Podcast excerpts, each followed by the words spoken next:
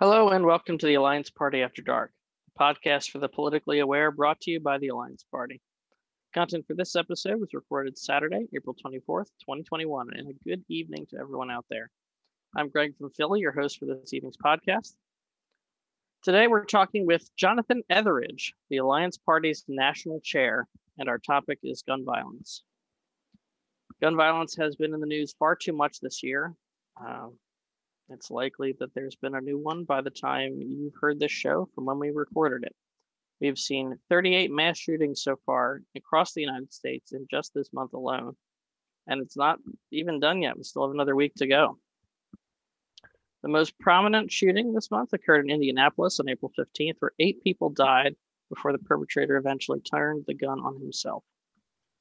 Other mass shootings include 10 people killed in Boulder, Colorado, eight killed in Atlanta, six in Muskogee, Oklahoma, six in Indianapolis, six in Chicago, and Evanston, Illinois. And there were shootings in little known places like uh, Kankakee, Illinois, Yuba City, California, Yazoo City, Mississippi, McKees Rocks, Pennsylvania, and it goes on and on and on. The names of the dead include Jaswinder Singh, Carlos Moreno, Shamir Jones, Paul Andre Michels, and dozens, dozens more. And these are not even the only tragic shootings. There are also lesser known and smaller scale shootings that happen every day in most cities across this country. Accidental deaths, suicides, officer involved shootings, and good old fashioned crime. And while there is no government database of shootings, it has been calculated by the Gun Violence Archive that this year alone we've already seen over 13,000 deaths due to gun violence. Debates about guns and what to do about them have been raging for years. And as far as we can tell, all this debating hasn't had much effect. These debates were extremely intense in the days after the Sandy Hook murders. It was 26 people, 20 of whom were children. It brought tears to the president's eyes. It yielded promises, tearful and empathetic Congress saying they would do something, but eventually the tears dried up and it was largely back to business as usual.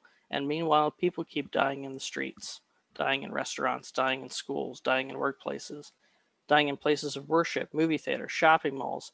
Just about anywhere you can think of has been touched by gun violence. So, is there a place where we can all stop shouting at each other and stop with the tears and stop with the thoughts and prayers and come together to work on a common solution that we can actually get done? We believe that the Alliance Party is such a place. The Alliance Party does take a position on gun violence, but without all the shouting. We do not seek to abolish guns, but rather find a way toward a solution that gives people on both sides of the issue something they can live with. Positions include reducing easy and immediate access to firearms, establishing a culture of gun safety, restricting bulk firearm purchases and the lethality of individual firearms, strengthening our mental health infrastructure and increasing reporting requirements, creating red flag laws. As I mentioned at the top of the show, we have Jonathan Etheridge, the Alliance Party's national chair, with us. He's with us this evening to discuss these positions and offer insight into the Alliance Party's common sense approach to reduce gun violence. Jonathan, welcome back to Alliance Party After Dark. Thank you for joining us. Thank you, Greg. It's great to talk to you, but it's an unfortunate topic to uh, have to talk about. Absolutely. Um, let's start at the beginning. There is a long tradition of guns in America. It's tied to our history. In your view, why has it become so ingrained into our culture? Well, I mean, I think, you know, for for many of us, you know, growing up around the country, guns were kind of a, a part of life. I mean, I was very actively involved with firearms uh, as a child, you know, being from a family of hunters. You know, I remember getting gun safety lessons as early as four, and I think I had my my first shotgun when I was eight. Um, so it was just they were there, they were prevalent, and they were around. It was a it was a way of life. So from a cultural perspective, I think you know that's that's kind of how it's embedded is is that that idea of the frontiersmen in America as this this open land of promise, and you need these things to provide for your family and protect yourself from from threats but I think also culturally, you know, the the Second Amendment has played a big role, um, and and its its history before us now, and it's it's unfortunately it's been misinterpreted in many different ways um, on, on, some of the rulings, like Miller and Heller, um, to where you know th- there's there's rumor people are taking this all guns or no guns solution. I think that's part of the problem too. It's one more tactic that the that, that the status quo is using to divide us. It's telling us, hey, you you only have one solution. Either we're going to come and take your guns, which you know is red meat to that that base that views them as part of their culture, part of their identity, um, or you know we're we're not going to do anything about it, which of course is is an unacceptable solution to those who who want to actually address the issue of gun violence. Um, and so you know, really for the Alliance Party, we're saying any sincere effort to make progress on addressing this plague or this public health crisis has to manage the risk of means, motives, and opportunity for gun violence. And so, you know, we recognize that while the vast majority of gun owners are responsible, law abiding, and use their guns safely, it is in the best interest of all Americans to standardize gun laws, improve the safety of gun use, and make clear and readily um, verifiable distinctions between those who should not have guns and those that can within the guarantees of the Second Amendment to, to the right of an individual to bear arms. We're going to talk about some of the solutions, the specific proposals that the Alliance Party has put forth. But before we do that, I kind of want to get your get your take on the Alliance Party's story around this. What what drove us to take a position on gun violence and what were our objectives going into it as a party? You know, uh, why did we feel so strongly that this needed to be an issue? What are we hoping to do in terms of the larger political conversation here? Yeah, so I mean, you know, the Alliance Party wants to offer reasonable evidence-based solutions to the problems that are are affecting Americans in every community, every corner, and every household in the country, whether it's food security and job security, whether it's uh, you know equal access to to opportunity in the economy, or you know protection of civil rights, and and also gun violence. I mean, gun violence is a public health crisis, the same as the COVID, the same as obese childhood obesity, the same as anything. And so I, I think it would be irresponsible for us to ignore it um, just because it's a difficult topic that's that's kind of loaded um, politically and culturally. And so we said, you know, we need to offer a solution that's that's more than just you know no guns or or any a gun, any type of gun, anywhere, anytime you want it. And so we set out to to do the research and to say, okay, what based on all the analyses that have been done and the meta-analysis that have been done of those studies, what are the things that have been statistically proven to have a positive effect on outcomes around gun violence? And that's things like like you mentioned, you know, reducing easy and immediate access to firearms, um, promoting gun safety, um, you know, looking at how we can strengthen our mental health infrastructure and and you know prevent uh, you know people who who should not have access to guns from getting them. And I think one one thing that I do want to point out as well is our concern is not just on the mass shootings. They get a lot of attention, but I mean the fact of the matter is, you know, if you look at firearm deaths, um, six out of every ten of those deaths are firearm suicide, and more than three out of the ten are firearm homicides. And so we're also concerned about things that can prevent guns from getting in the hands of those who, who represent an imminent risk of harm to themselves or others. And that's one of the things that we've done differently as well is to try to focus on the root causes, not be limited to the hardware or the device itself. That's a great point. And let's get into some of these solutions. Um, there are five that are, are prominently positioned in the Alliance Party's platform. I'd like to read them off and get a little more detail from you about you know what that might mean in, in implementation and uh, then we'll talk a little bit about some alternatives we didn't decide to go with. Uh, so the first, and I think the the thing that is it's been part of the heart of the controversy over gun control legislation since there is a thing called gun control legislation, Reduce easy and immediate access to firearms. What might that mean from an actual legislative perspective? Yeah, I mean, from a legislative perspective, we have a pretty good start with the um, National Instant Criminal Background Check System that was created by the Brady Act in 1993. Um, and, and all the statistics since then, all the studies have shown that the single most effective risk mitigation strategy to preventing gun violence and mass shootings is to ensure that those who commit acts of violence cannot get access to guns. And so what what we want to do is say, okay, take the framework that's there and close the loopholes within the existing system that are preventing, you know, immediate and real-time reporting of those who have had adjudications against them for for mental health, for family violence, um, or qualify for an emergency risk protective order or, or a, firearm um, possession uh, ban based on, on you know being identified by a magistrate as as a risk of imminent harm to self or others. And so that's really where our concern there is say we have a good start, but one, background checks are not universal for all firearm sales or transfers. And that's one of the things that that we want to seriously look at. You know, I mean, the FBI themselves have said that you know nearly 40% of all gun sales are made by private sellers who are currently exempt under the Brady Act um, to run background checks on those who are buying guns. And even a, a survey done by the Department of Correction found that only 12% of inmates who used a gun in a crime acquired it from a retail store or pawn shop. They they were given it or they stole it.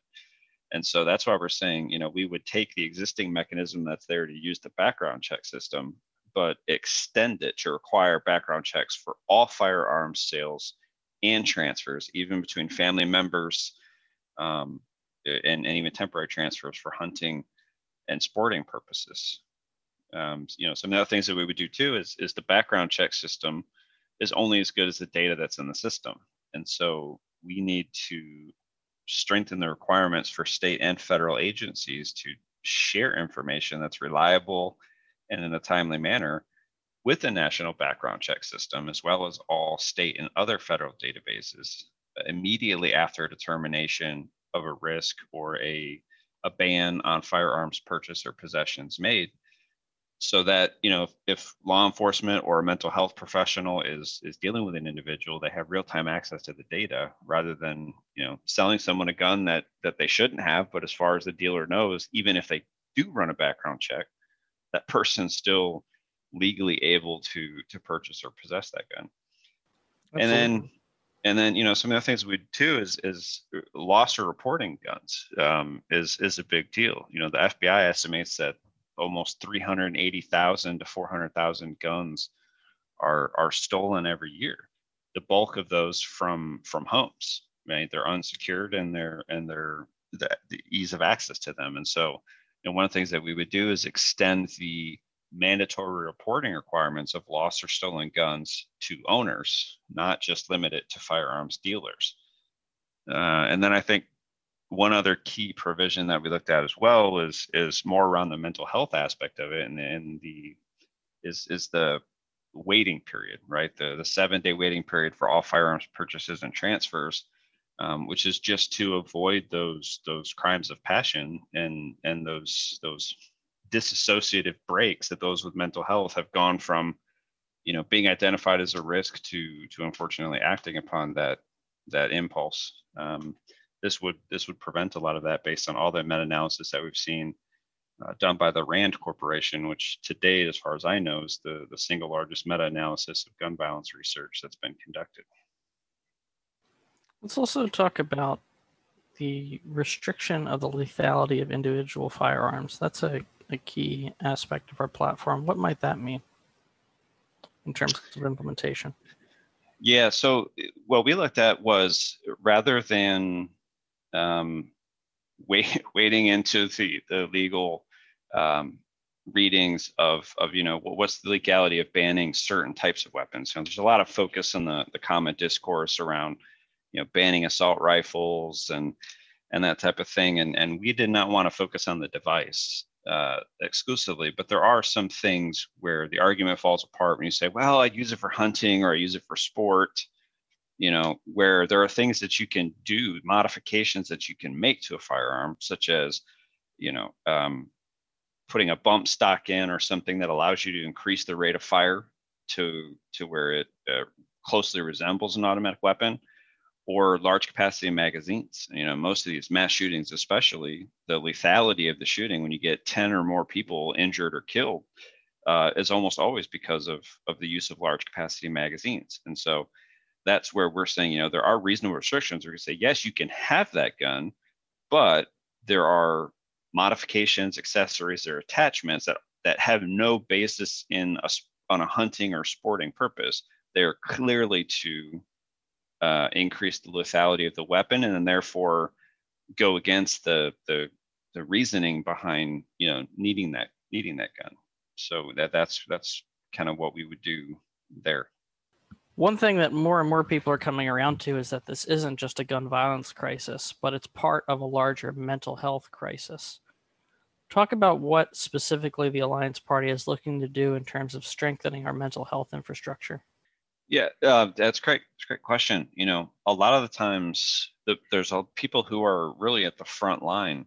Um, you know, children and young adults, for example, by school staff who can be identified as a risk of injury or harm to themselves or others. And um, Texas had started uh, a great program in 2018, a tele- telemedicine wellness intervention and referral program, where if a staff member, you know, had reason to feel like the student was potentially a risk of harm, um, they could refer them to a psychiatrist. They'd have a teleconferencing device set up at the school that would allow them to do an immediate video assessment with the subject and then make appropriate referral to mental health care or individual or family counseling or to an inpatient facility as as deemed appropriate. Um, and you know when Texas launched that program in in 2018, um, in the first year, 400 students were referred by educators to the program, and 50% of those, based on that screening, were subsequently sent to a trained psychologist to deal with things like anxiety, depression, loneliness, isolation. Um, you know, to to get further psychiatric assessments and and even sometimes immediate hospitalizations um, because they were indicators that they were planning violent incidents like shootings. So, you know, from there, it's it's about risk identification and the ability to get an immediate professional assessment of the mindset of the individual and whether some actions need to be taken.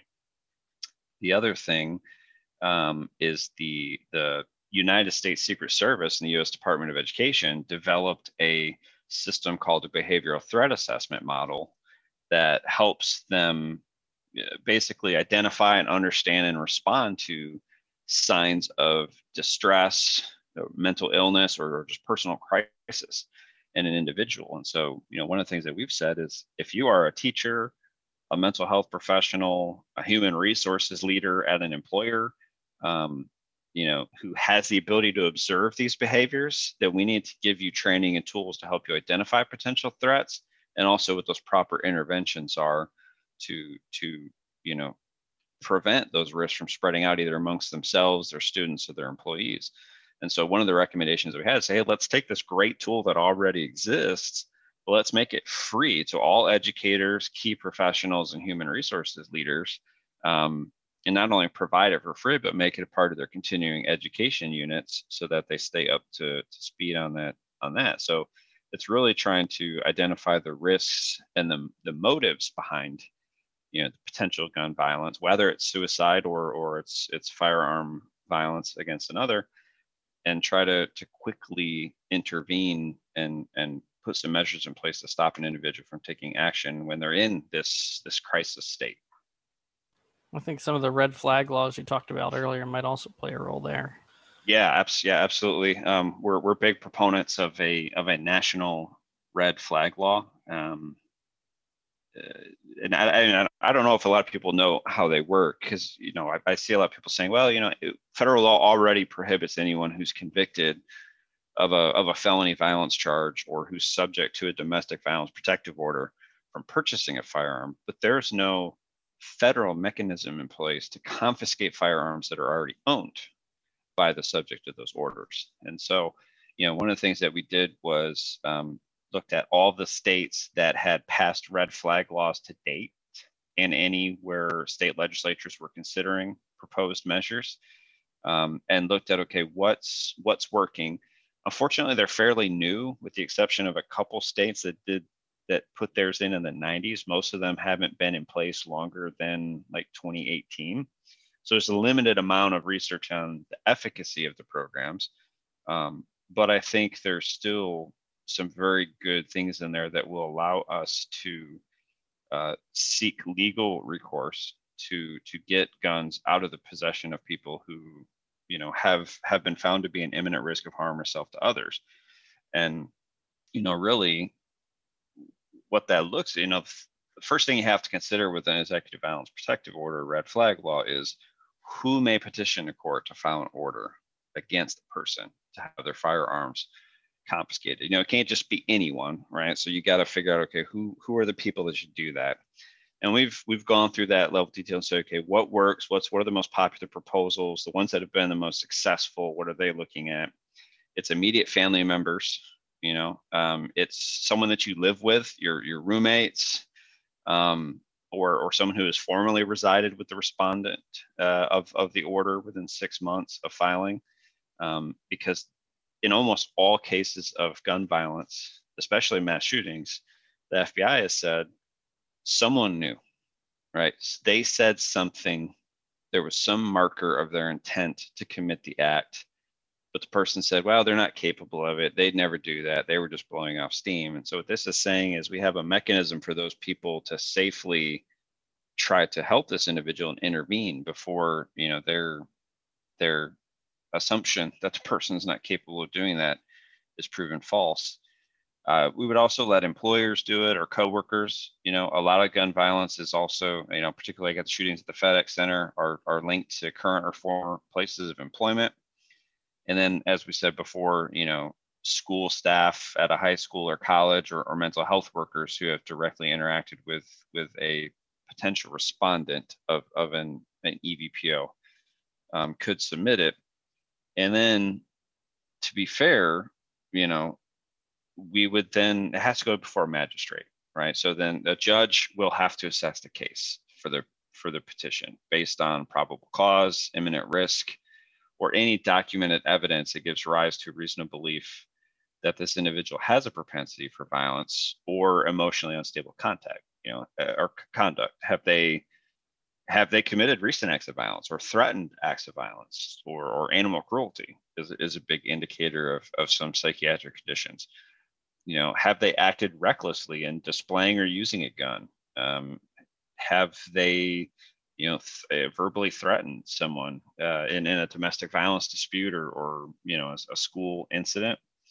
And so if the judge finds that the that the evidence is is there then we would say, okay, they can issue an initial order for confiscation. Most states, it's it's anywhere from seven to 14 days.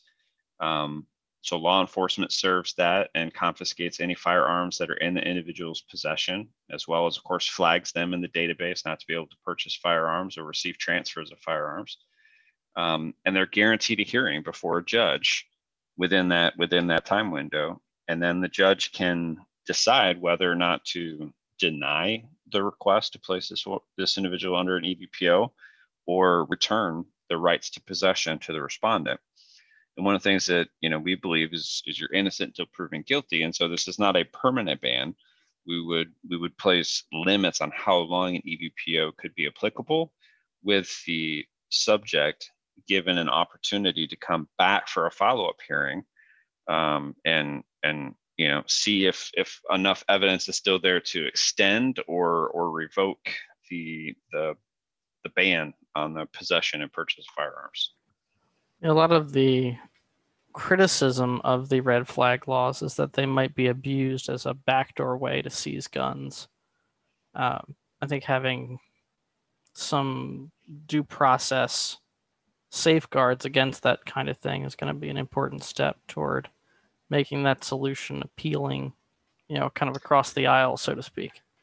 Yeah, I mean, yeah, and, and like the oldest, so that Connecticut had the oldest red flag law in the book, um, and Duke University did a study uh, in 2013 of their law. So it's first 14 years, so from 99 to 2013. There was across the entire state of Connecticut in 14 years, only 762 risk warrants served. 90% of those were originated by law enforcement. So it wasn't like family reporting something, it was law enforcement saw a behavior or responded to a call and saw the potential need to to issue a risk warrant and and of the people who were served uh, they took an average an average of seven firearms per person served um so oh my god. yeah yeah so it's it's you know so even in the cases where you have the the oldest and most comprehensive law on the on the books in the at a state level um there, there's no evidence that that these numbers suggest abuse um, and it was a minority where you know it could have been a scenario of, of revenge or spite. It was more often than not it was you know a trained professional saw a need to potentially uh, you know intervene in this manner.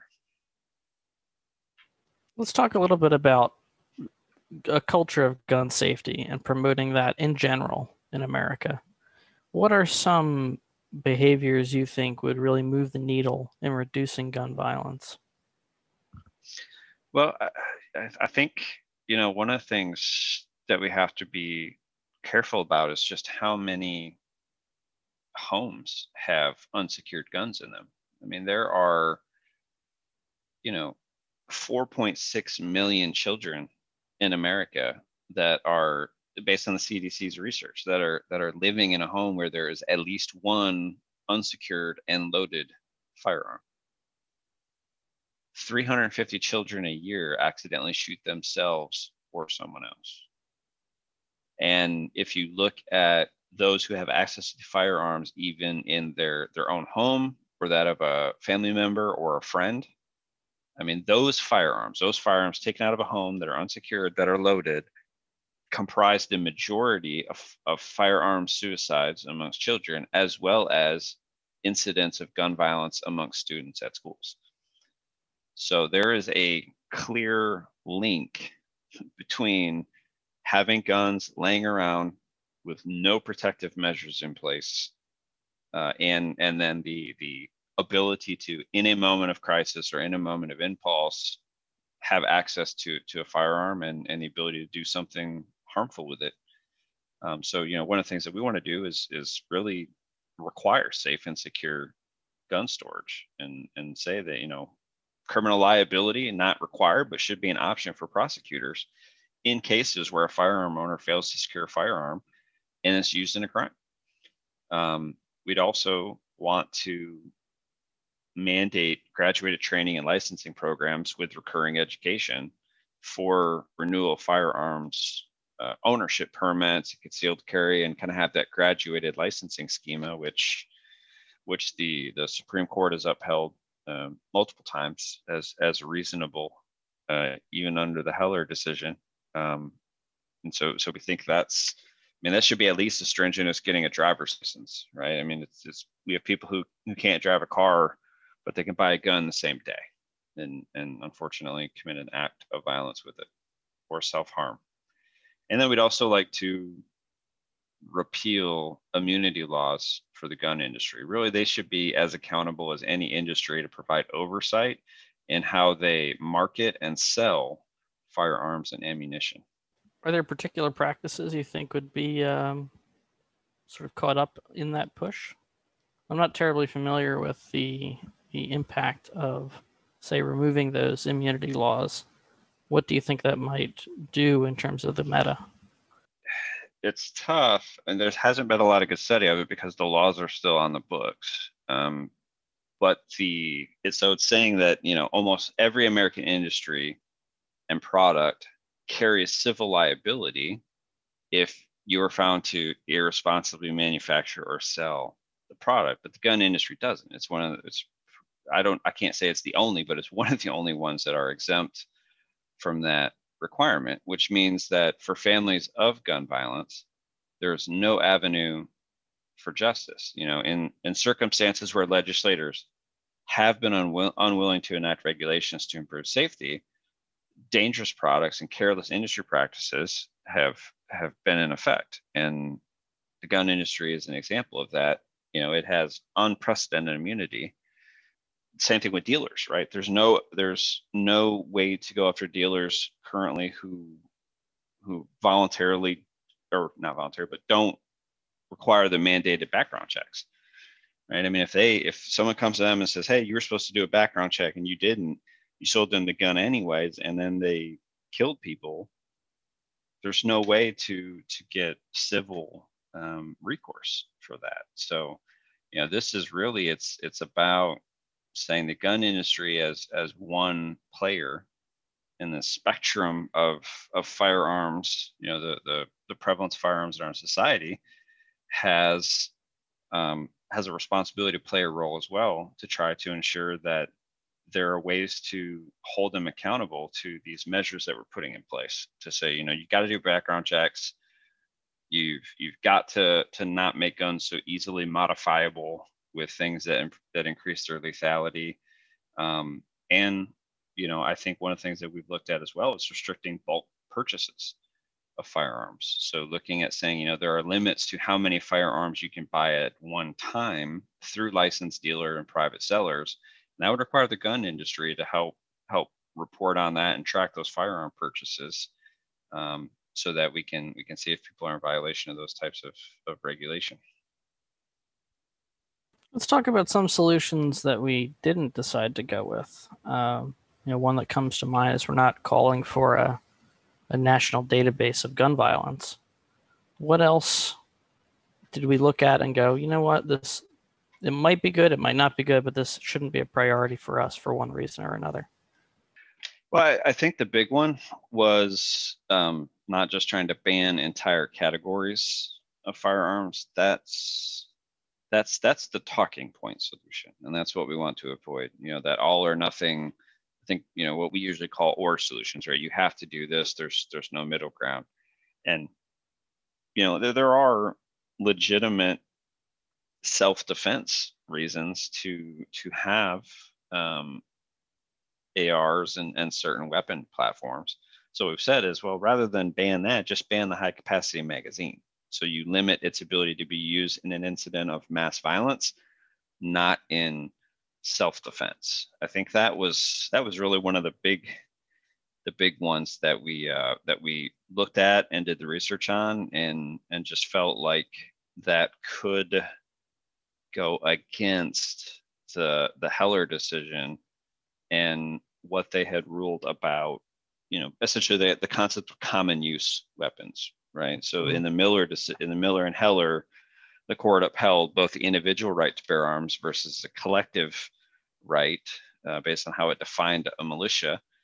And so one of the things too is it said, well, common weapons at the time those are weapons that are commonly used in a in a military and law enforcement capacity therefore they could qualify for that so we didn't want to wade into that territory quite honestly from a legal perspective because we think there's there's basis in an existing precedent and law based on supreme court decisions um, but we also just didn't feel like that's that's an adequate solution just saying no assault rifles isn't going to solve the problem. Instead, you can say, what can we reasonably regulate on assault rifles that would meaningfully move the needle and affect the outcomes that we want, but not run afoul of the individual right to to possess that firearm.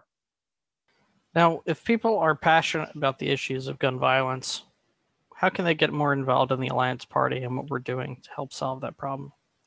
I mean, the big thing is is to to support us to to run for office. I mean, if you really want to make meaningful reform, there are many voices out there that are advocating for exactly this type of policy.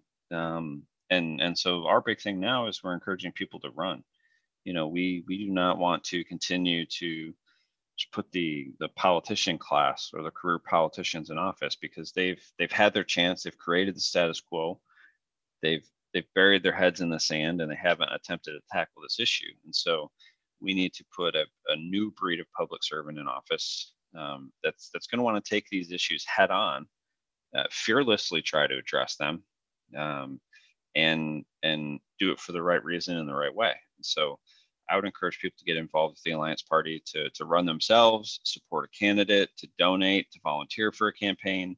You know, all these things are necessary in order to affect the change that we want and and really own our own political future. Excellent. Well, thank you for joining us, Jonathan. We've been talking with Jonathan Etheridge, the National Party Chair for the Alliance Party. And uh, this was a great conversation. I really appreciate the detail that you've brought into this. And uh, I hope everyone out there took something away from both the issue in general and what the Alliance Party is doing to move the issue forward and bring some kind of solution, some kind of relief to help lower the epidemic of gun violence in America. So thank you once again. Thank you, Greg. And thank you out there for tuning into the Alliance Party After Dark. Please consider subscribing to this podcast so that you don't miss any of our episodes. Each week, we'll bring you interesting topics from the Alliance Party perspective. You can subscribe on iTunes, Google, or Spotify. If you've enjoyed listening and you'd like to get more involved in the Alliance Party, please check out the brand new, recently redesigned website, www.theallianceparty.com. As we expand the party, we do need more involvement from you. Democracy is not a spectator sport. Jonathan mentioned we're looking for candidates. Donations and volunteers are also always welcome. If you'd like to contact us here at the Alliance Party After Dark, drop us an email at podcast at theallianceparty.com and also check out our Twitter page at Alliance On Air. All content for this podcast is copyright the Alliance Party. Views expressed in this podcast do not necessarily reflect those of the Alliance Party. I'm Greg from Philly, your host for this evening's edition of Alliance Party After Dark. And on behalf of everyone at the Alliance Party, including my fearless producer, Dan, have a wonderful evening and a great week ahead. We hope you drop in for the next show. Be safe, be aware, please take care of yourself and those around you.